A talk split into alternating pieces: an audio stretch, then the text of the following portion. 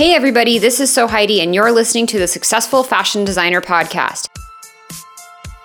We all know that the fashion industry is brutally competitive and it takes loads of hard work to get ahead. The problem is that everyone's secretive and tight lipped about their ways. After working as a designer and educator for over a decade, I wanted to help break down those barriers and bring you valuable knowledge from industry experts, and this show is exactly where you'll find that. Whether you're trying to break into the fashion world, make yourself more marketable, launch your own label, or become a successful freelancer, we'll help you get ahead in the cutthroat fashion industry. Welcome to another episode of the Successful Fashion Designer Podcast. And today I'm chatting with Wendy Bendoni, who is a phenomenal fashion forecaster and trend scientist who's been working in the industry for over 25 years doing trend forecasting. And Wendy walks us through her plethora of experience, which includes a very big stint of time doing trend research at WGSN, among many other agencies. And she walks us through a lot of really interesting stories in terms of what trend research used to look like and forecasting used to be like and the cycle and the sort of formulas that that she would use to predict and spot trends and how those things have changed over the years with the introduction of social media and Instagram and Pinterest and all of the tools that we have available to us today. Um, she gives tons of great tips on how you, as a designer or a merchandiser or even a buyer, uh, can use various resources that you have at your fingertips to spot trends and to make sure that you are buying the right trends or that you are uh, creating the right trends for your fashion brand or for the brand that you work for, and really gives us a good overview and over uh, oversight on what you want to be looking for to make sure that you are spotting and staying up with the trends. Uh, we also touch a little bit on what you can do if this is a career path that you want to go into. Um, what are some of the skills that you are going to need to show that you have if being a fashion forecaster, or as she now calls it, a trend scientist, because there's so much data behind what the job entails now. But what are some of those specific skills and tools that you need to have in order to break into this type of a career? I know you guys are going to love this episode so much. As always, thank you so much for listening. Um, before we hop into the interview, quick friendly reminder that SFD is way more than a podcast. I have tons of ebooks, templates, tutorials on things like Illustrator, tech packs, portfolios, and landing your dream job. Uh, most of my content, 98% of my content, is absolutely free, and it is great supplement to what you hear uh, on the podcast. So I want to make sure that you get all these resources. And I know it's not something I talk about a ton. And so if you didn't know this, I, I do have people say to me, Oh, I just thought you were a podcast. And then there's all this other stuff that you do. So I want to make sure you know about that. Um, the best way to do this is uh, to go to my site at sewheidi.com slash email. It's S E W H E I D I.com slash email. Drop your information there. And I put together my best free resources just for you as a podcast podcast listener. Um, so take 30 seconds to do that, and I promise you will be so pleased with all of the free resources and um, stuff that I have put together for you to help you in your fashion career. All right, as always, you can access the show notes to check out any of the resources that Wendy mentioned in this episode by scrolling down wherever you're listening. And now let's jump into the interview with Wendy. Welcome, Wendy, to the Successful Fashion Designer podcast. Um, why don't you go ahead and start by introducing yourself and letting everyone know who you are and what you do in the fashion industry? Hi, well, thank you so much. I'm really excited to be here. And oh, okay, so who am I? Um, well, my name is Wendy Bendoni, and um, I am currently I am a professor and chair of a um, marketing and fashion marketing department at Woodbury University. And I'm in the School of Business, and my focus is on marketing, fashion, lifestyle, beauty trends. And I've been at Woodbury for about 10 years now. Um, but along with that, I also work um, with the fashion trade show, um, Magic, WWD Magic, Social House, and for for a while I was doing um, forecasting, and now I'm doing more trend science for them, which I'll get in more detail what that is. Yeah. And then before that, I mean, basically, I've been a fashion forecaster for about 25 years now. So I'm loving this. And I love my job, and that's yeah. kind of it. yeah. So take us back to the beginning because fashion forecasting or trend research, as a lot of people call it, um, how did you kickstart your career in this space? What did that look like in the early days? In the early days, well, you know, I didn't know really what I never had heard of the job, to tell you the truth, um, because it, it, you know, when you go to school, you know, you're going for fashion, but you know, most of the time, I mean, fashion design, of course, but I was really never great with sewing. I never, I, I just really, it didn't come naturally to me.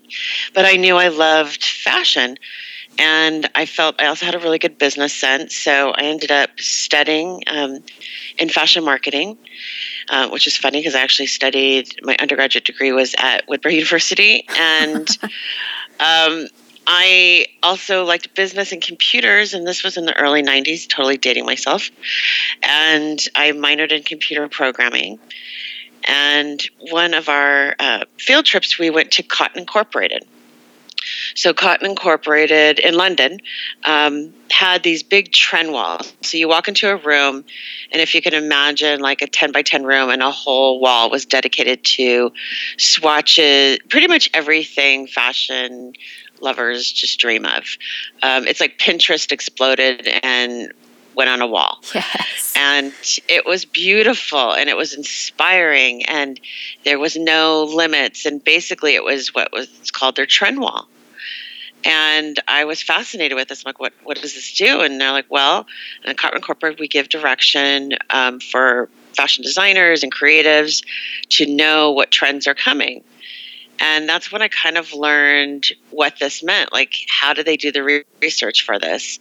And um, I often, even today, I ask my students, you know, do you like research? And nobody really raises their hand or says anything until until you ask if you're curious. Oh you know i mean who's not curious who who doesn't want to know where things came from or i mean we have google now and alexa but and that that kind of started it it was like well how do i do this i'm from los angeles you know i i would love to move to london but i'm in los angeles and um, I ended up coming back to LA and finding one of the only. Um, there was Doneger at the time, and maybe one more, and then there was another company called Report West um, that focused, what was interesting, they focused on LA lifestyle and trends, where everybody else was focused on New York or Europe. Like, oh. And um, I worked for them as an intern for two years. is, you know, you pay your dues, but I I did that and then ended up getting hired at a fashion forecasting company here in Los Angeles. Yeah. Okay, so um, and what type of stuff were you doing during your internship, and then as you got hired? Like, what did, what was your what was your day to day looking like well, as a fashion forecaster? Yeah, well, here's the thing: it's, it's like fashion fashion forecasting definitely has uh, evolved, and this was we have to remember on when it comes to trends. This is when we still follow the rules of we would search a trend like in Europe um, and then you would bring the trend back and then you would test it out that you know six months later and then it would kind of evolve until you know then it went to the mass by the time summer came around uh-huh. So it, it followed it was the best time to be a trend forecaster because it followed the curve you know the trend curve that we all kind of know. And the curve kind of said we would have time to test things out. And my daily job was to basically um, shop retail um, in Los Angeles. So here I am, 20 years old. They gave me a credit card and said, go buy the 10 hottest selling dresses in retail. So the disclaimer was I was 20 years old and I was buying Bridge. So I was buying Carole Little. I was buying brands that were not, I was 20. I was not wearing Carole Little. Yeah. But one of the biggest things I think in trends that uh, that really tested me was not shopping in necessarily a market I was comfortable, but it made me learn because my personal taste didn't matter. I had to see what was selling, what was moving. Um, and that's where like my re- I worked for Nordstrom for forever, kind of put me through college, um, knowing retail because that's really it. It's mm. it's what's mm. selling. What you can have the actually most, wants. Yeah. Yeah, and, trend forecasters, you don't really get to be wrong a lot because if you're wrong a lot, they won't subscribe to your service. Yeah. so you know i'm shopping trends but not you know like the traditional market that i knew and it really made me learn what was new because when it comes to a trend it's really some kind of shift of something different that's coming Yeah. but you have to know you you have to know what's happened now and you happen have to know what happened before. So if you're doing denim you have to know what's selling right now really well what sold last year and what sold the year before and then you'll be able to measure to see what's going to come in in two years. Because there is a cycle. There definitely still a cycle. Now you know when i started it was a very clean cycle that we would watch. And so i started that way and um, I would take photographs of street trends, and you know, I'm taking photographs in the early '90s, so that was not the norm. People did not take photographs of themselves. So yeah, you're, you're using little- film. yeah, I'm using film, and I'm taking pictures of people on the street, and they're like, "Why are you taking my photo?" and the only thing we had back then was Glamour magazine. The back of the magazine, they used to put. I don't even know if they do it anymore, but they put like a black like swipe across your eyes and said, "Don't wear your shoes like this. Do wear your skirts like this." So everybody thought I was doing Glamour magazine. Um, wow. Do's and don'ts. and they're like and- dying. Like, am I going to make it in the do or the don't And section? I, like, please don't do that. But it's, but then here's the other thing. It's like I had film, so you had 24 pictures, you know, in a roll. Unlike with your, you know, digital or even your phone, you can shoot endlessly. But when you're shooting with film, you really have to like decide if that's the right shot. right. Which, which I didn't know that really kind of trained me to have a better eye, not just to shoot everything, but to really see okay, is this something that is moving forward? Do I want to take a photograph of that? And um, I think that kind of paved the way for the next year for me. So that was three years working as a forecaster. And then by the, third year, our European correspondent decided to move and didn't want to do her job anymore. So my boss said, How would you like if I sent you to Europe five times a year to spot trends? Hmm. Yeah. So I'm like, just turned 23, and I'm like going, Yes, yes, I can do that. I can, I can go spot trends for you. Um, but you have to remember, I did not study fashion design. I studied marketing.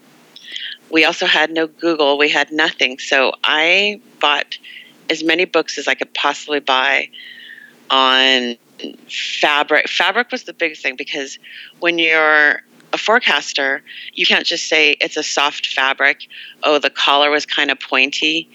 And you, you have to be able to describe what fabric that is. Oh, okay. And you have to be able to know identification of all the collars and sleeves and treatments because as you start writing about it, you have to be able to describe it in a way where the merchandiser or designer would understand. And and I didn't really have that.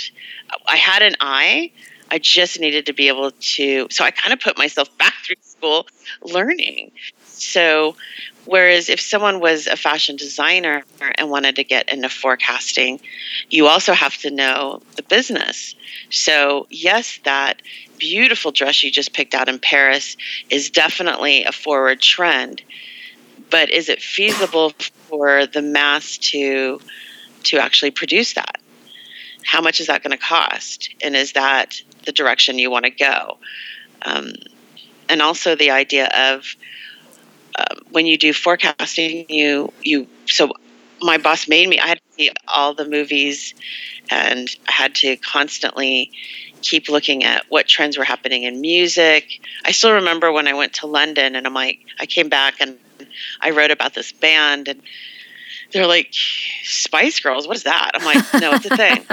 Tell you, it's a thing. Yeah. We got to do it Yeah. you know so um but yeah it's it's so it was a lot of I, I think in forecasting you and even you know i'll i'll continue you know how it changed but you have to be able to constantly educate yourself and why i didn't have the tools of you know the internet and google and all that I had to read books. I had to understand theory. I had to read, know who, you know, Suzy Menkes and know who editors were that were giving really good, strong opinions that would help me with my trends. Read Variety magazine and and um, magazines talked about movies that were coming out, and then that way, when I went to Europe, I would have a better idea of what I was looking for. So I could spot a trend, but know that it aligned with maybe a movie coming out, new things coming out, and um, so I don't know if I'm going too fast or too slow, but you you just you know just tell me if it, is. I, I love my story honestly because forever everybody told me that if I wanted to do forecasting, I would actually. It used to be New York, but then it turned into London. I had to move to London, and um, I didn't think I needed to. And my boss also um, Bill Glazer, who's amazing, still a good friend of mine, who started Report West in Los Angeles. He was like, you know what, we're going to take it from this LA point of view because it's it's more California lifestyle. So it's it's casual, and the idea is that when it's casual, it also goes to a bigger mass, as opposed to trying to pick cutting edge trends. We would take trends that were forward, but then translate it to a commercial market. Mm. So I, I, always use a sample of like Nordstrom because let's say cargo pockets are a strong trend. I could find cargo pockets in everything from you know, brass plum to very junior to savvy, even in the kids market. All the different departments. So, yeah. Yeah, because it's across the board how is the cargo pocket being translated? Even neon you know where in juniors it would be maybe more prevalent in like a in t-shirts and um, maybe socks where then in savvy it was a piping that was done along a camel colored jacket right just an know? accent. Yeah something subtle but, it, but it's a trend. It's, yeah. it's neon but so we would basically take that information and um, at the time people were not designing on computers. Um, they were doing pattern making on computers. We had gerber we had all those but nobody was designing on computers. Yeah. And because my boss was really kind of a futurist um, he decided to use a software called superpaint. So superpaint was before illustrator. We didn't have illustrator. We had what was called adobe superpaint. And but we had vector lines and he decided to hire illustrators and teach them how to use a computer.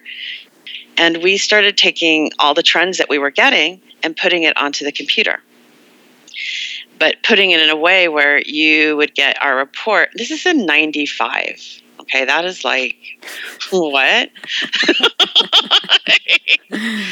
And but our clients would get our trends because you would get a book and photographs and you know write ups, and then you would get a ready a floppy disk and then eventually a CD. And you would have vector sketches that you could take off the sleeve and alter it for your client. Yeah. And um, fast forward the library ended up getting put into the LA County Museum in wow. for our Los Angeles report because wow. we were the only ones reporting on LA trends. Nobody was reporting on LA trends. Yeah. It was always New York or across Europe or yeah. Japan. Yeah, yeah, yeah. So when I would go out, I would buy. So I'm in Europe, and I would buy samples, but we would buy samples, and then I'd bring them back, and the illustrators would then put them on the computer. Um, but it also was a time where, you know, a client like bebe was one of our clients at the time. Hey, can you send us, you know, three of the hottest dresses?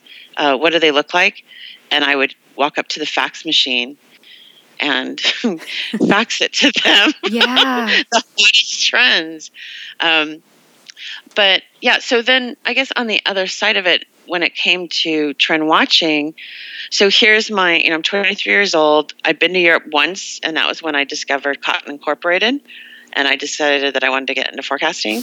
So I'm 23, and now I'm going back to Europe, and I'm going to Europe with a camera, about 100 rolls of film, and I started in Paris and I had the streets. I literally still have the maps that I highlighted because once again, no Google Maps. Oh, that's so cool. Yeah, it's and so here, go to Paris for two days and shoot trends and buy samples. And then I took a train to Belgium and then Amsterdam and then I go to Germany, so I'd go to Cologne and Dusseldorf. Then I fly to Rome, take a train to Milan, Florence, and then fly to London. And that was my role for 18 years, five times a year, just to do all the cities. And it literally was like the best, not only job, but I learned so much because people say, oh, you must have so many friends in all those countries. I did qualitative research. I had to sit and look at behavior and how people shopped. And did people shop with their friends? Did they shop on their own? When you go into a store, what does the displays look like? Um, how do the windows look? What? So literally, I had a headphone on and I just I watched how people shopped. There were certain cities like Amsterdam, you would go for denim. The best denim was always Amsterdam. G Star was like from there. Like it was the place you would go. Um, and the reason why designers would still go to Europe, but designers don't get almost three weeks to go all around Europe. You know, maybe they got five days to do it. Yeah. But they don't, you know, a designer they or merchandisers, they don't have that kind of time to be away from their office that long. Right. So we were kind of scoping it out for them.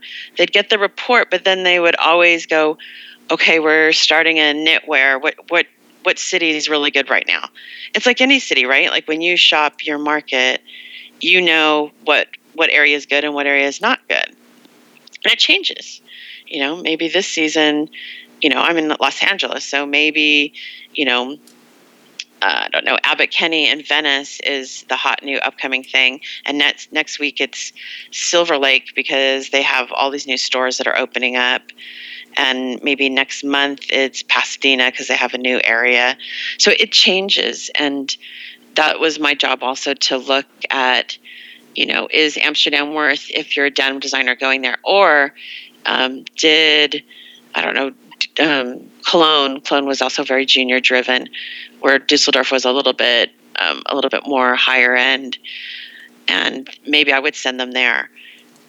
And that, you know, that's kind of how that worked and it was it was a wonderful time to be a trend spotter because I love social media and we'll get into that but it was before we took down you know the one of the problems with social media in the fashion industry is that everything is so transparent everything is so real time that it's hard for designers and retailers to keep up with the speed because we're dealing with a consumers that aren't committing as heavy as they used to commit to a trend. So for me, this was a very easy time to trend watch because it it worked like you know I could write the formula for you easily how to spot a trend. It was not as complex as it is now, and is that does that make sense? I'm not yeah, sure. Yeah, no, it does. Um, I mean, I'd, I'd love to talk a little bit more about that. Um, before we dive into sort of like how things have shifted um, with you know technology and social media and all of that. Um, I know you started out your career at it was Report West, right? Yes. Yeah, and then you um, if I'm not mistaken, you moved uh, to actually working for WGSN. Yes. So WGSN yeah. in 90. That's a fun story. You've told it to me before. Seven. yeah. No, they were great. And and here's Bill Glazer, that my mentor who only wanted me to succeed. So in 97, um, uh, we met with um, we met with WGSN and they came to Los Angeles, and we were the only really trend spotters there because Doneger had gone through a bunch of cycles, and it wasn't doing exactly what we were doing anymore. And and David Wolfe and I, we many times have ended up on the same street corner in San Tropez, like fighting over photographs. and, and if you don't know, if people don't know who David Wooford, he really was the the heart and soul of Doneger. Um, and anyway, so WGSN came in and they go, we want to do trend service, but we want to do it all on the internet. We want to do it all on the computer. Now, once again, my boss, you know, Mr. Visionary, but he already committed to the software that we had at the time that we created called Snap Fashion. And he goes, I don't really feel I want to go on the internet. But he knew me and he knows my love for computers. And after they left, I talked to him and I said, I really want to work for that company, but I also don't want to leave here. What happens if I can work for WGSN and I can get a job that won't conflict with here, but actually would help me here? And he he was great. I mean, what boss would say, "Yeah, go work for basically somebody that's going to be a competitor"? Yeah. But the thing was, we weren't really because our client was very hands on. They wanted to still touch fabrics. They wanted our vector based sketches. They, where the WGSN client was, you know, they wanted more of the mass information. There were retailers that maybe more on the merchandising side going to design but designers still you know we're still teaching designers to be on the computer. Yeah. So it wasn't it wasn't like you would walk into your design room and your boss would give you all computers. Like you had one you would have to fight for. So it just wasn't it it wasn't anything that bill felt was a threat. So on one of my trips to London, I went to the headquarters, and Barbara Kensington was kind of one of the heads at that point and I met with her and you know, and it was very transparent. The company was very trans. They knew I worked for the company I did, and you know, there was no.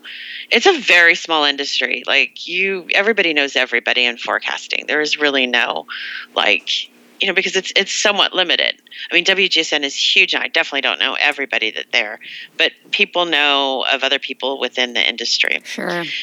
And um, so basically, I started off as they had no representation in Los Angeles in the US.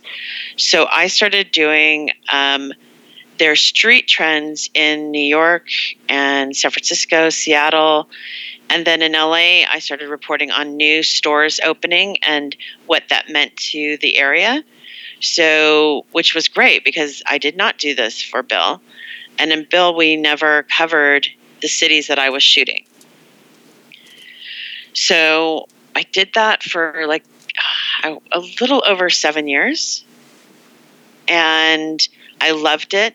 And, you know, it's no secret, but, you know, when big company, when companies get bought out by other really big companies, things change. And the reason I left is because, and everybody knows that worked for them time they got bought out by a really big publishing company. And um, at the time, even the even the owner knew I was going to have to step away. Yeah. It was just too much work for not enough money. Yeah. I mean, that's a, This is a WGSN you left. yeah. Yeah. And that was, and, and once again, I, I still knew the people there. It was still great. Um, and at the time, it just wasn't worth my time to do what I was doing. Yeah. And and that's when I left. And then after that, it was like, I mean, for WGSN, it was great. What was really funny is that I still was shooting in film. They didn't want digital. and that was so odd. It was like, what? They wanted me to send photographs and my negatives. Oh, so interesting. So they were still learning too. I mean, we're all still learning. It was, you know, it wasn't clear how to do things yet. Yeah. So it was it was a big learning process. And what i also loved is that you know wgsn has such a they were already covering japan and korea. They were covering countries and cities that i'd never seen street fashion from. So i actually loved getting more insight. Um, the other thing that we would work on that i liked was um, some random fact about me is that uh, when i was in my I would say probably, well, basically from the age of like um, nine to 15. Um, my parents worked, so I went with my best friend to um, a skateboard park because her grandparents owned a skateboard park. So I was that was my after school care was going to a skateboard park and we would do our homework and then we'd get endless tokens and be able to skateboard all day. And I became a skateboarder. So I competed and uh, Tony Hawk's mom wanted us more women in skateboarding so she did what was called CASL. So I basically we'd kick Tony out of his room and we would stay at his house when we would like compete. What? So yeah, so total skateboarder, like competed heavily for a very long time, and um, I told the story to WGSN, and they wanted to do more stories on subcultures, which I love. Oh yeah. And so I started doing things like that and writing some pieces for them. And then that's when I started realizing I liked doing writing about subcultures because that honestly is one of the things you you know when you're looking for trends you you don't want to just look at somebody that dresses from head to toe you know i don't know banana republic let's just say Right. you know?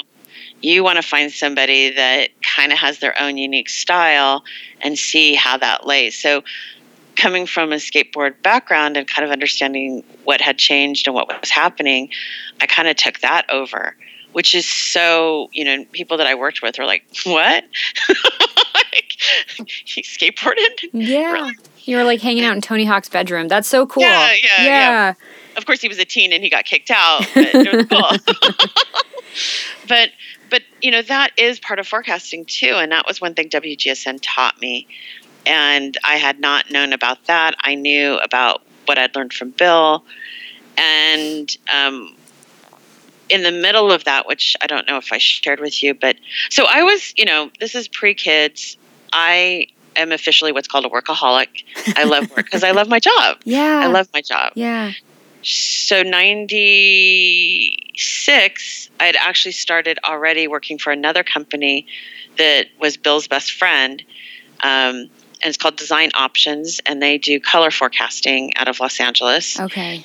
And she wanted to start a trend report called lifestyle because it also was when we started looking at urban outfitters Anthropologie how you would go shopping and you would buy a candle and a book that was from the tropics that went with the tropical theme that they had in their clothing Yeah. so lifestyle reporting was really cool because I got to look at things other than fashion, but see how it ties into fashion. So So you Uh, said, yeah, no, no, no. This is also cool. You said earlier that there, like when you were doing this, you know, back in the early days before the internet and before social media and all of that, there's like a pretty simple formula. I mean, from what I'm hearing you say, it's a lot of, you know, you look at all the different markets, you look at what's in retail, you look at what people are wearing in different cities, you look at, you watch customer behavior and see what people are buying and how they're interacting with the product. And then you pick up pieces from there and figure out sort of how to interpret it for the next season based on also knowing what the history of that direction might be. Um, did I do a kind of decent job at summarizing? Yeah. yeah, no, definitely. And so then, like, where, when and where and what was the shift that you guys had to adjust for as social media and Instagram came into play? And like you said, right now you think it's a lot harder. What does that look like now? Basically, we were, um, we being the fashion industry, we were somewhat spoiled because we had our we had our system. Everybody had the system, and I like to refer to it as you ha- you you have the runway shows and you have what I call the gatekeepers. This is a type of influencer that goes to the shows that is either a buyer or a reporter. And traditionally, we would wait for what was called the collection books or even Women's Wear Daily to post what was going on on the runway. Now, the collection books was the only way of getting information and seeing all the runway shows because you didn't have streaming and anything like that. So, when we started getting into the 2000s, and this was all leading up to 2008, mm. when, you know, big crash, big problems. Yeah. And, you know, even in 2000, you know, when we started getting towards, you know, 9 11, after that, that was, you know, you had a lot of businesses that were going under. And we had to try to figure out, there was a lot happening. And it- as a forecaster, you know you want to help your client because you want your client to do well. Um, nobody was really using the internet to track trends. So nothing nothing had really started to interfere with the cycle until the world of bloggers came in. Oh and when did you guys kind of see that hit really big? Well i so being me um, I went back to school and decided to do my thesis on how the internet is contributing to fashion trends. Okay. So I did this in 2000 because I saw it already happening, but it wasn't anything that, you know, you had WGSN that was already ready to go. But you also had a lot of companies, more like Bill, that were not jumping on that bandwagon. Um, and it really, you know, MySpace was a conversation, so that was kind of coming in. Uh-huh. Um, but it still wasn't big. I would say, honestly, it was 2006. And 2006, so bloggers used to be referred to as citizen journalism. So, citizen journalism was you could write on the internet your own opinion about something and say, you know, for the first time ever, Donna Karan, oh, I really don't like that. Mm-hmm. Nobody said nobody said that. You know, I love Donna Karan, so that was a bad example, but um, but it was it was really shocking. Then 2007 they i think 2007 was the first time and the only reason i you know when i did research for my book i had to look up i wanted to know who was the first person like where did this start you know? And basically one girl got invited to new york fashion week when it was at bryant park and she took photographs and put it sat next to Ann Wintour, who had no idea because people started knowing 2006 it came in 2007 the word had gone out for these bloggers bloggers are the big thing. And everybody knew they had to be nice to bloggers, but nobody really knew why yet and what kind of impact they had. Now, the gatekeepers, the editors and buyers did not like bloggers because one of like the famous shots is I think it was like 2008 where you had the blogger sitting next to our high end gatekeepers. So you had Anna Wintour sitting next to Bryanboy. And Bryanboy was kind of like one of the first ones. I don't know if everybody knows who that is, but he was kind of one of the first blogger influencers that kind of took off. Do, do you know? I don't know if you know who he is. I don't like, know who he is. No, no, no, no. Which is really like incredible because he him and his pack were like the first fashion bloggers.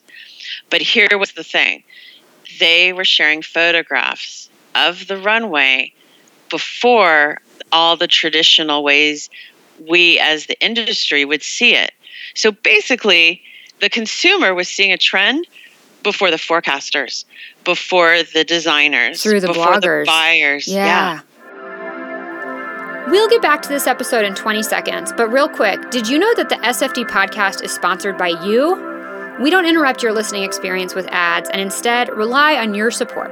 There are three ways you can do that. One, tell a friend about the podcast. Two, sign up for the email list at sewheidi.com slash email. That's S-E-W-H-E-I-D-I dot com slash email. Three, write a review on Apple Podcasts. Thanks so much for supporting the SFD podcast. Now, back to the episode. So that's and and I still remember 2013 at Magic, we had um, Teen Vogue in our social house, and we invited bloggers. And I remember looking at the woman that was organizing it, going, "But wait, they can't shoot the trade show because it's not even on the floor yet. What are they shooting? What and no, it was like because nobody knew, everybody was just letting them take photographs. And here's the thing: once you give the industry, once you give consumers access to behind the scenes, you don't take that away. Yeah. It, it just can't be taken away. But here, here's the cycle now. So if you don't have gatekeepers saying, you know, Designers would be a gatekeeper too because they have to design the product, right? A buyer has to buy the product and an editor has to fe- feature the product. So if those three people aren't in charge of saying, these are the trends for fall, and you now open it up to everybody contributing and having the internet to actually have the power to purchase it. So if it's about dark denim and everybody's heavily investing the gatekeepers in dark denim, but one person sees, you know, bleached denim, she'll go to eBay and buy the bleached denim. She's not going to go to the retailer. She's going to go to eBay because this is also the internet. One thing that eBay completely changed was the vintage thrift store industry. Yeah. Because, you know, now you can get thrift items. You know, not everybody loves going through bins of clothes. you know, uh, some people want it nicely where I'm looking for a vintage 70s Van Halen t shirt. Right. You know, Whereas maybe that's at opening ceremony by a really cool brand, but hey, I can go on eBay and buy the original, which is important, very important to the consumer. So yeah, that is, you know, without getting too like complex, that really is what happened. And then you have that happening in 2007 and then guess what happens in 2008? Yeah. We have a total crash, total crash, in our market. Yeah. So the poor fashion industry is going, okay, wait. So now not only is the whole thing crashing, but we also have all these problems by these bloggers. And this Instagram's not even in the game yet. Okay. This is like Facebook, you know, MySpace is dying out uh, Twitter is starting to make you know a conversation here. So we haven't even hit that. So that is also the time that with Bill Glazer's company, he decided that he was probably going to step down. He also was older at this point and didn't really want to reinvent the company. Yeah. And this is also right when I got introduced to the trade show Magic and started realizing that those customers were not getting trend reports. And what happens if I did trend reports for the Magic um, customer?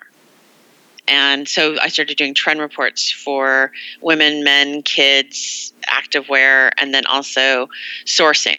So just fabrics, like what fabrics. And I had had the background because I had done it for all those different companies I mentioned. Yeah. So trends on fabric. I mean, it was when you do a trend report, even if it's for juniors, you don't just look at juniors, you look at everything.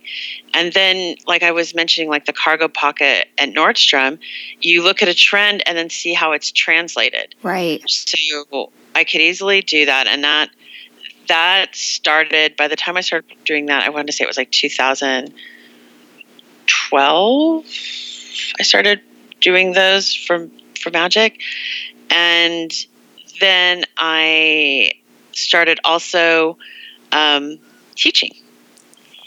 And one of the things that I wanted to teach was blogging, and which is funny. And then that class, actually, my first class has two really big bloggers now out there um, that I made create a blog. And it's funny because now they're like, you know, because of you, I get to go to Europe all these times. I'm like, yeah, darn it. That's so cool. Yeah. And what I what I actually kind of didn't mention is when I decided to do the trends for magic, I okay, so no longer. So this is where the shift. So before it was okay you're you're in london and you see a trend on the street you see someone wearing a certain pair of pants okay and then you go to the next city in paris and you see the same pants but worn a little differently and then you go to germany and you see the same pants but worn again differently so there's three people three different cities wearing this pant then I go, well, what's going on with this pant? And then I find out some more information about the pant, and I mark that as one of the trends to watch. Okay. Okay. Well, now I'm blanking on the name of the the company, but there was a site where they had bloggers, but it was a website where different bloggers all over the world would share their looks. And I was looking at the site going, okay, I'm getting more out of this one page trend watching than I could get out of booking three different cities. Wow. So it switched when I came to magic, and that's why I call it trend science, is I actually spend more time observing what people are wearing on different websites, um, different blogs, different social media platforms. But then what I do is I dive in the back end of it and do more data science. So I do more scraping of on Pinterest right now, what are the two common shoes people want to wear with jeans? So I'm not a data scientist. I work with different people, and we basically, in a positive light, what do people say they wear with jeans? And from that, we came out with Converse and high heels. Oh, and so there's special tools, and obviously you have access to people who can yeah. scrape this data and you formulate conclusions based off of that. Yes. Okay. But this, and this was in like 2000, whatever, 12, and nobody was really doing that yet. Yeah, I um, imagine. It just wasn't. Now, WGSN now has some really great analytic tools that allow you to do that. Um, there's other companies that definitely have that but there's also you know different ways of doing that. But but the idea was that before we would go to those different cities and it was more like what's happening in london right? Where now when you do trends you look at what's happening in the world right now. Because most you know most people's instagram feed is not limited to just us people they follow right it's global. So no longer can a trend be really only one. Yes, you can, you know, yeah, certain people wear things in LA, certain people wear things in New York, London, Paris, Amsterdam, wherever you are. But when it comes to a new trend coming on, typically you can find it globally. And that that's the trick. And that also like at Magic when I would talk, you know, I would do these presentations, but I didn't do it to sell my service. I didn't do the talks to have them buy a particular service. I would do something like this and tell them, now let me show you some ways that you can start to look at these influencers and start to decipher trends. Because, you know, at that type of trade show, you have everybody from a mom and pop to, you know, an urban outfitters Right. And the mom and pop doesn't have access to data scientists no. and these tools. So, like, in in I don't know how quickly you could give some advice, but people out there listening who may not have access to those tools, like what do you advise them to do to use the technology and use Instagram and use Pinterest, use whatever resources they have to start doing some analysis of this stuff on their own? Well, you know, it depends. You know, the thing is, it really depends on what they do. Okay. And part of, you know, so so within all that, we have influencers are starting. You know, our new word. You know, our new way of influence because influencers have always been around. It's just now they're social media influencers. Yeah. Um, and uh, like one of the things that I talked about this last time was TikTok. You know, half of my audience was like, a what talk? What's a TikTok? What is that? um, and I'm like, well, it's it's basically if you want to tap into Gen Z, you need to know TikTok. Um, and I would I started tracking influencers and trends that way. So typically, I tell people. Oh, I was going. I was talking about influencers. Sorry. So I, I tell people to track their influencers. Look at the platforms that their audience is on. So if your clients are anywhere in the age of like 12 to 18, they're on TikTok. Okay.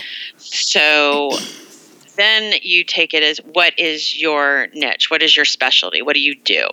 I mean, I've even had people that did ski pants that were at Magic.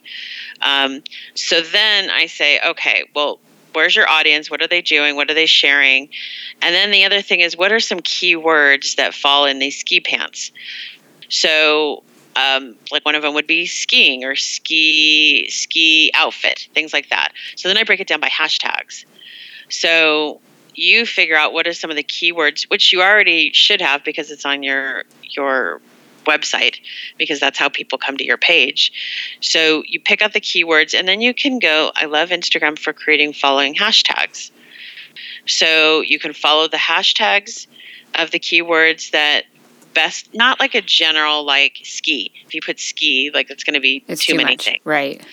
But maybe even doing some competitive analysis where you would look at who's your competitor and what hashtags are being used for them and what does that look like because then you can start to break down not, from the way you think the market looks but what are people sharing and what does it look like right now Mhm.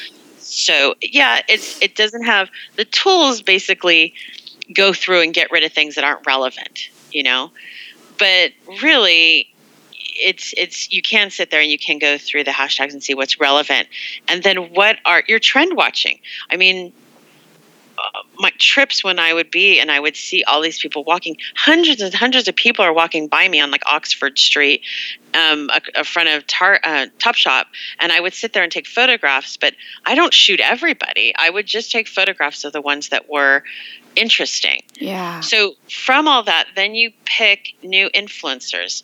Now, I think we all know at this point, your influencer doesn't have to have a million followers. Your influencer, the whole micro influencer, is really important because even if you have someone that has a thousand people that follows them, but a thousand people that is your perfect customer is way more valuable. So look for the micro influencers that align with your brand and you know two ways the marketing side of me comes out where it's like that's a perfect person to collaborate with Mhm. but it's also the person to see okay well what are they sharing? What are conversations? And you also get discovery. Maybe you find out a festival that's happening that you didn't know about. Not everybody is going to coachella and you know bottle rocket. They're not all going to that. There's tons of other smaller micro festivals that could be equally as important. Then you follow that festival. Then you get insight about that festival. You know what i mean? So it is kind of this connecting of the dots. Yeah. And it does require a little bit more research whereas you don't get a dashboard that gives you it all. You know what i mean? But but you also you know there's something about the organic part of a research for your company where and and this is actually a problem right now with data companies. So um, so as an academic I, I go back and forth. I go what's going to help my industry? And then i also go to the well, wait a minute, what are some things that are a problem and why are they a problem and how can we fix this? So, one of the things right now is there's so many dashboards of data that designers and marketers don't even have time to go through it all. Yep. It's just like, okay, well, you want me to do this, that, this, and then still look at this and find trends. Are you crazy? I will never have enough time. I'm like, so I'm working on looking at different ways. I'm calling it marketing intelligence. So intelligence is anything data, but how do I go through that and really decipher what are the strong things I should focus on? But so yeah, I mean, if you don't have access to a big budget, which who does really, um, you can do it more of your mining that way. Um, there, does that make sense? No, it Does makes that- total sense. I mean, it's just a matter of like, like you said, like starting on maybe Instagram or Pinterest and picking up on a few things based off of hashtags, and then just like you kind of just have to follow the rabbit hole, and you're like, oh, you discover this other thing, and once you kind of collect all that information, that data on your own, you can start to pick up patterns, and part of it is you know visually what you see for patterns, but part of it too, I think, is you know what do you what does your eye interpret, and you have to go with your gut and your confidence as a designer or a fashion forecaster or a trend scientist, and say like well, maybe not trend scientists. If you were doing that, you would have access to more robust analytics. But if you're DIYing this, um, Yeah. like, what do you see? How do you interpret this? And sometimes it's like, you know, even if you're not doing fashion forecasting as a designer it's up to you to have the confidence to say this is this is what's going to happen next it's almost like you defining what's going to happen next by collecting some of that information and then interpreting it how you see fit Yeah. and bit. I think, yeah, no, and and here's the thing, you know, there is no as as there's some amazing software out there that can show you everything, yeah like everything. I mean, from what people are buying at Nordstrom, I can tell you what they're buying online right now. Yeah. I can tell you what shoes buying, what colors buying, when they restocked it, what size they restocked. I can tell you Crazy. when Yeah. Urban Outfitters sent out their newsletter, what time they sent it out, how did that correlate with what sold. But here's the thing everything still takes time. Yeah. So even though they have a dashboard, so one of the things that if you know most companies that are smaller don't need a forecasting company because they have their finger more on the pulse of what's happening. And with that being said, you understand your customer should always have a persona. You should know them. Like Anthropologie has three personas. They have names and they define who their customer is. And if you can do that, and if you don't do that, you should do that. Because you can't just say it's me. That that's not really that's not really understanding your customer because they aren't exactly you. So putting a persona, who they are, and then finding what does that look like on social and then seeing what they share and what they do it's it's important for you in real time where i used to have to go around the world to do this you can literally do it from your chair and see what's happening Yeah. you know Yeah. And I think that's really important because, you know, forecasting today, I- I'm, I'm, I, I, you know, I went to quantitative research because I need to measure how many people like that gene. And of those people, how many of those people were bots and don't count? How many of those people actually count? Then what influencers are going? I mean, it is kind of a science without doing the data science of it. But, you know, once we took down the curtain and we brought the consumer onto the runway and we show them runway, we show them behind the scenes, we also train them to want more things immediately. Once Amazon did Prime and nobody is buying something and go, I could get it tomorrow. What? Or I could wait four days. No, I want it tomorrow. I want it tomorrow. Yeah. So, you know, forecasting is a little bit of psychology because that basically is one of the drivers of change that changed how people shop. When people see something, they want it. Nobody is watching the runway shows and saying, Oh, I can't wait to have that in six to eight months. No, you know, the consumer is doesn't think they're seeing a, a really cool boot and now they're on the internet looking for that boot. And then here you go. Let me give you an app that does like Shazam for fashion. And let me give you all this. And then, you know, ASOS did it where you could click on a shoe and then it would go through their database and it would pull the shoe they have that was the closest. But then there's sites that have an app where you you click onto it and it searches all of Google, you know, Right. for that shoe right. you're going to find it. It may be on eBay, but you're going to find that shoe.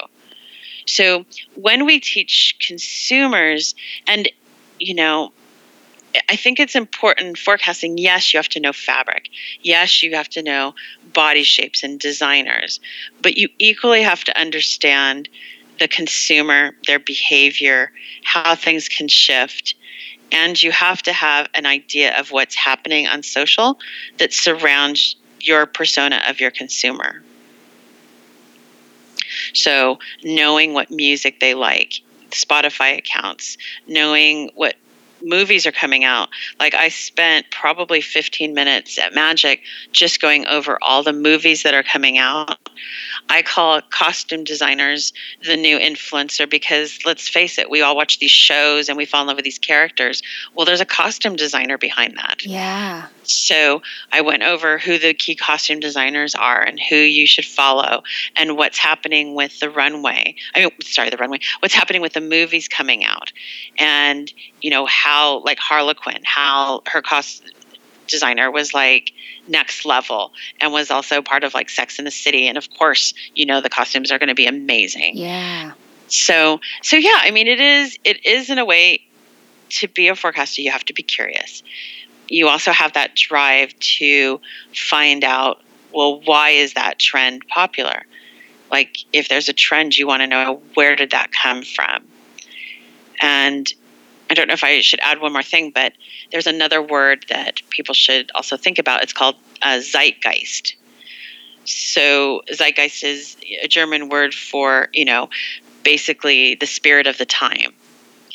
And the spirit of the time is what is popular in this decade. So, for instance, you would take each of the decades, and let's say everybody's talking about 90s, right? Which was funny because actually at Magic, I talked about the 2000s because all the TV shows are coming back. Yeah. So, I mean, it's 20 years later. That's it. That's, you know, you know, my students are collecting vintage from like 2004. Right. And who is it that's doing a line based off of uh, Jennifer Aniston's friend friend's character? Ralph Lauren. Ralph Lauren, right, right, right. Which is yeah. like I, I, I didn't wasn't a big Friends watcher, but that's from the 2000s, right? Yeah, yeah. But but he, but here's the thing, like my teenage daughters have watched every Friend episode because of Netflix. Oh yeah. So things have come back. So right. even though they weren't even born when it came out, no, but their friends are following all these shows. Like you know, Gilmore Girls, Gossip Girls, all these shows. So hi, did I mention how complex like sometimes forecasting is? So not only do you have to see what's coming, what's happening right now, I often go through Netflix and find out what's trending. Oh, right. Because Even if it, it, doesn't matter if it's new or not, just no. what are people watching? exactly. Yeah, and then like what can you pull out of so, that? Oh, yeah. Right, and you pull out, and then you know I assure you that was part of why they're bringing Gossip Girl back. Right. You know, because it it does really well on Netflix. And then you have other things like, you know, you have your streaming software, right? Like you have Netflix and Hulu. Well, um, Warner Brothers was like, wait a minute, these are all our shows. We're going to do our own. So they're working on their own. Right. Streaming. So, yeah, but it's it's it's you know, using the zeitgeist, being able to decipher the decade and what was really popular in that decade. That's your your basic research that, you know, as a designer you're already understanding not when something was invented, but what was popular in that time. But the key is not to just do it for fashion. You want to do it for architecture. You want to do it for art. You want to do it for music. You want to do it for political, social issues that are coming up, technology you know you do it in all aspects and then you have a really good picture of what happened in that decade. So when you see a movie or something coming out you go back to your your research and you're able to really figure out well which what area here would be important for me to know. So besides looking at influence this is another way of looking looking for trends Okay. I mean, it is very multifaceted. There's so many layers to it, and it's clear why this is often you have a whole team dedicated to this or you outsource it and you you know you work with an agency to provide you with the research and the reports because there's you know i think you can as a designer you have the opportunity to maybe do a little bit of this but like it's so complex and and multi-layered um which is really I, yeah go ahead no i was going to say so here's the thing and that's why like like let's say you do graphics yeah. you know? Maybe what would be more towards you is you know you would look at one part of the things that i i mentioned. Right. You know what i mean? Whereas now if you're in charge of a whole line then yeah you, you're aware of everything. Right. And and i know designers are doing their own research but i also know that you know if you want because it depends on what type of designer because some designers they don't want to look at runway because they don't want to be influenced by another designer. Right. So that designer is looking more of like the subculture kind of things that i was mentioning. Whereas if you're mainstream and you just want to keep your job to make sure that you're designing things that are on cue then go out of the box of just looking at runway. Look at some of the um, popular culture things that could influence your design you know and i think you don't have i mean unless you're starting your own service you don't have to do all that right you know but the idea is that you do all that and then like magic has been really good for me because I'm on their side. I'm on the designers, I'm on the buyer side, I'm on the merchandiser side because their job's really hard right now. And I want to do all the research and make it in terms where they can figure out, well, what can I do to help? Like I had a woman buying for a pretty big company all their accessories. and she I saw her come up to me like a deer in headlights, like help. Yeah, it's a lot of pressure. Yeah. Yeah, help. And we kind of came up with just a really easy thing for her to do, along with like the regular work she already does to do her research. And it helped her. And it really kind of made her life a little bit easier. Now it's only been a year, but made her life a little bit easier tracking trends because, like I said, it changes so fast. Yeah. Right now, it's just insane. But yeah, I mean, it, like I said, there is a lot. And the idea of forecasting has definitely changed. There's, you know, I love WGSN. I'm the biggest fan. I really am but five years ago, I didn't think they were going to make it. I was like, I am not getting mm. anything out of this. And then I remember when WGSN and Stylesight merged. That's like, if people don't know who Stylesight was, it was basically like saying Coca Cola and Pepsi joined as a team. Yeah, I remember Stylesight. And it was like, what? but it also, you know, kind of changed the way they did things and they did realize they need to look at more of the science part of it. Yeah. They're amazing with like lifestyle trends, but you also need the practical stuff. Yeah, we all like really pretty pictures and and that look that would be great, but we got to sell it. We got to sell it. Yeah. So give me the pretty pictures, but give me what's actually, and you know, af- after you know I'm sorry to bring it, but but after 9/11, but you know, I'm helping these brands that are going under. So I wanted to help them, and one of the things that we figured out, we did like a, a, a not a focus group. We literally all got together and we were like, what can we do? to not put more companies under that are in fashion. And what we realized is that people were comfortable buying products that they were familiar with. So don't come out next year with a new t-shirt that's completely different. Do the t-shirt that did really well. Buy the create the skirt that had already been selling. Don't try to change the skirt. We literally kept it the same.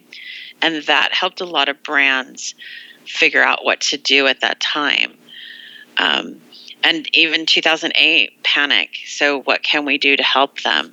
You know banks are no longer loaning to produce for you know you, need to put that order out for that big department store, but now the bank just pulled all your funding. So what are you going to do? Um, but yeah, there, you know, I started in 1990. so I've seen a lot. Yeah. And I, I love right now my position of being able to help, um, you know, designers and, and buyers and merchandisers at Magic because it also helps my research when I do the presentations and kind of make it a little bit more spot on what's yes the pretty pictures but then also a very practical sense of what can you do right now yeah. that can give you some guidance yeah um, no, no, no. Great, great overview and some really awesome takeaways for anyone listening who is, you know, just trying to make sure their their their designs are a little bit more spot on, and that at the end of the day, the consumer does purchase them because that's the goal. Um, I know we're already a little over time. Do you have a quick two minutes to maybe give some advice to people out there listening who want to go into a career like yours, want to go into fashion forecasting, or maybe I should say trend science now? And what might they want to be doing to prepare for breaking into that space in fashion? Well, I mean, some of the things that I would suggest is in in forecasting nowadays, um, you really have to understand the social media side of it, but also the back end of social media, so analytics and and insight, and that can be as easy as taking your um, Instagram. Um, and turning it into a business so that you can see the back end insight ah. and just understanding that um, I also think because you, as a forecaster, you, you really just want to be well rounded. You, if you're already a designer and you're already, you know, fabrics, you know, you're able to, to talk construction, you're able to talk details. That's one part of it. Now you're going to have to switch it up also and know the back end of what are some of the ways that I can use social media tools to kind of help give guidance.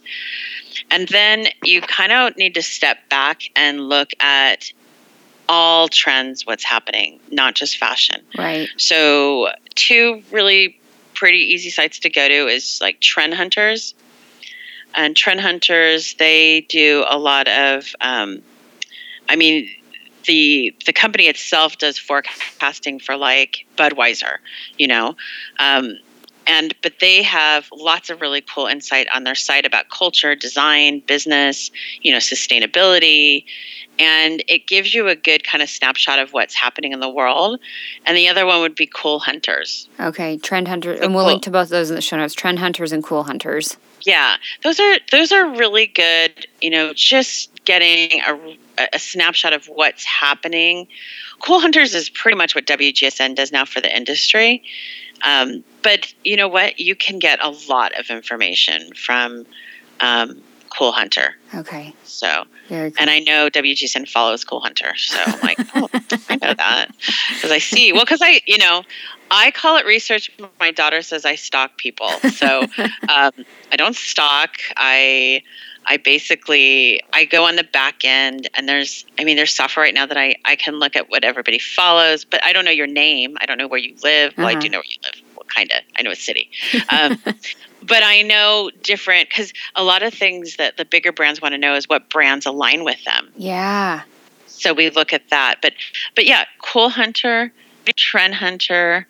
Um, yeah, I mean the the insight that you can get there is looking at the big picture. And I know, like, even with my students, they are really shocked when I teach a forecasting class and, like, we don't talk a lot about fashion until the very end. The first part, I'm teaching them about different galleries that they should belong to and architects that i mean architects are very inspiring interior architecture all those things are are contributing to this creative space. And that's what you want. You want you want things that create that kind of give to this creative space. Burberry when angela and christopher bailey oh were there um, they they wanted to they basically hired anthropologists to come up with their new branding. Oh and wow. they learned about the brand. They learned about everything that burberry had con- contributed to. And they took that, and that really was their plan of, of being able to, they call it cultural marketing, where you look at what your company has and really being able to show others the value in it. So, as a forecaster, you want to have a real forecasters are looking uh, that you're a good writer. You have to be a good writer there that's really a big part unless you're going to just be if you're going to be in the design element of it then yeah then you need to know illustrator you need to know um, lots of different layout programs um, i guess it depends I, i'm saying it like you're me but uh, you know i'm not a designer right so if you're doing flats and you're doing things like that um, a lot of these forecasters are also looking for graphic designers that can come up with print ideas. Okay, because right. that's that's really key for yeah. um, them because well and you also have to realize those prints do not belong to you anymore. So your name is not on there. You are wgsn and you are coming up for ideas for companies around the world to use. Right right. So i know sometimes that there's a hard it's hard for i have i have so many designer friends so i know half of my friends would never want that job because their designs their illustrations are their illustrations yeah. and even if it's a graphic illustration but they're looking for that as as the higher kind of level jobs they're looking for the strong writers they're looking for people that understand analytics and that could be as easy as going on Google. They don't give certificates anymore, but you can do Google Analytics. It's it's a way of thinking. It's like I guess the best way would be like if you know Illustrator, you pretty much understand most of the drawing programs out there. You have layers, you have, you know, you understand. Right, right, right. You can adapt it easily. Exactly. So if you can just put your head around what does that mean analytics? What how does that work? How do you measure? So if you go online and go to Google Analytics and you can do the classes, they're I believe they're free. Um, and just have that thought process of being able to understand it I think that's really good. Okay, so just being and able to sort of look at data, assess it, and then like draw some conclusions. Yeah. Yeah. And the, and the other thing is, like, let's say you're really into sustainability, okay? And you're like, well, yeah, I could write. I, I like sustainability. Okay, can I get a job? Like, what's going on? Um, so then my question would be, well, where have you written? Now, I know a couple of people at WGSN, and they're like, Wendy, they're selling me, they're sending me their Facebook page of what they wrote Oh. or their Instagram page. I'm like, oh my God. yeah. So, uh, my suggestion to you is always have your website. So, even if it's just your name, write a really good blog post about sustainability okay. and then post that on LinkedIn. So, Ah. LinkedIn, once you post on there, that also becomes SEO friendly. So, your search engine people can find it. Now they find your name and sustainability. So, the more posts, the more things you share, the more you're going to be ranked higher in that particular area. Okay. So it's a good way of marketing yourself. But then when you do knock on the door to get that job and that in uh, that forecaster, they can look at what you've done. So Okay. So, I mean, kind of depending on where you want to go into it, writing, data analysis skills, um, obviously a lot of the design software and fabric knowledge and construction and details, like you know what the, what's this pointy collar actually called, that sort of thing can be really really valuable. I mean, it's, it's kind of a lot, but if you already have a if you already have experience in the design space, you're just adding a few more layers to that. yeah, Yeah. yeah, and it, it's because I. As I was speaking, I, I'm thinking, okay, if you want what I did for the company, you would need this. But I also know over the years, I've talked to enough people that, I mean, if you can imagine when I first started off and I'm talking to people and they're like, what do you do for a living? I'm like, I go to Europe five times a year. Yeah. Yeah, the internet kind of ruined that too for me because it was like I can get a lot of information sitting there. Yeah. Um, but yeah, I mean that's that's like really helpful, and it's funny because I actually was not going to say anything about my book, but but it actually could help if you're interested because Yeah. What is I your talk- book? um, I talk about a lot of the different um, aspects of uh, how the industry was, how it changed, how you use social media. Um, so it, it's called Social Media for Fashion Marketing, and Okay. that's because the the editor made me do that. But then the subtitle is Storytelling in the Digital World. Okay. So I like to brag it's the same publisher as Harry Potter, only I didn't really. It's not a moneymaker. Let's just put it that way Oh. but it's my heart and my soul into this because I wanted to give something to what did social media do to the fashion industry. Yeah. And that's really what it's about. And it's about marketing, but it it lays the line of how how the industry used to be, how it's changed, and how you can become relevant. It even explains what data science is. It talks about social media measurement tools, and um, it, it wasn't because some of my friends are like, "You wrote a book on social media, isn't that going to be outdated?" I'm like, "I didn't teach you how to use Instagram. I've- told you how it impacted because we're going to see more. I mean, we have look at TikTok. I mean, TikTok was Musical.ly, and TikTok has you know huge and, and these influencers because the gen the younger gen z you know we kind of go oh my gosh they have you know 150000 followers that's like huge if you look down at a true gen z influencer you're going to see their likes start at 50000 likes and their comments are in the thousands yeah. it's different. They you don't have a half a million, you have 150,000 people that are even more engaged than they've ever been. Yep. So it's it's like, whoa, okay. So that is way more powerful. It's great to have followers, but engagement is that's like Priceless. the lotto. Yeah. yeah. So, yeah. So cool. Um, so if people want to connect with you, what is the best way to do that? They can check out your book, but are you on LinkedIn or I'm on LinkedIn, yeah. Okay, perfect. We'll link to your LinkedIn in, in the show notes. And then I would love to wrap up by asking you the question I ask everybody at the end of the episode. And that is what is one thing people never ask you about working in fashion that you wish they would? Um, wow. Gosh, you didn't let me prep for that one. Let's see. Um, I guess, I guess the biggest thing is um, you know, for me, and even in my role as, as a teacher now, it's like I love my my industry. I love the fashion industry. I do, and but I also know that it is an industry that um, I wish people would ask more about. What does it take to be sustainable in my in my world in fashion? Mm. And I have changed my position and what I do, and you have to be adaptive. But you also, it is not the industry you go into that if you don't want to work really hard.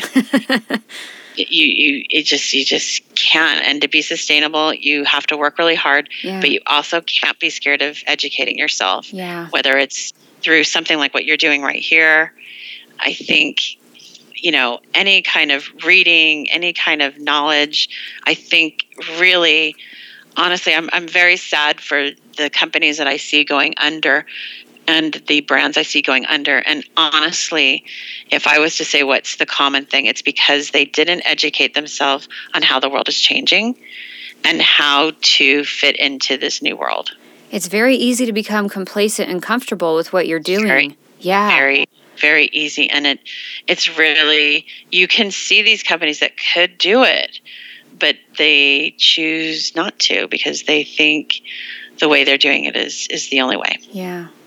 Oh, But, I yeah. love that point. Awesome. Well, thank you so much for sharing all your um, expertise and knowledge. Really, really interesting stuff, Wendy. I really appreciate your time. oh good well thank you so much and like i said if you know anybody has any questions i'm more than happy to get back to them but yeah Awesome. thank you so much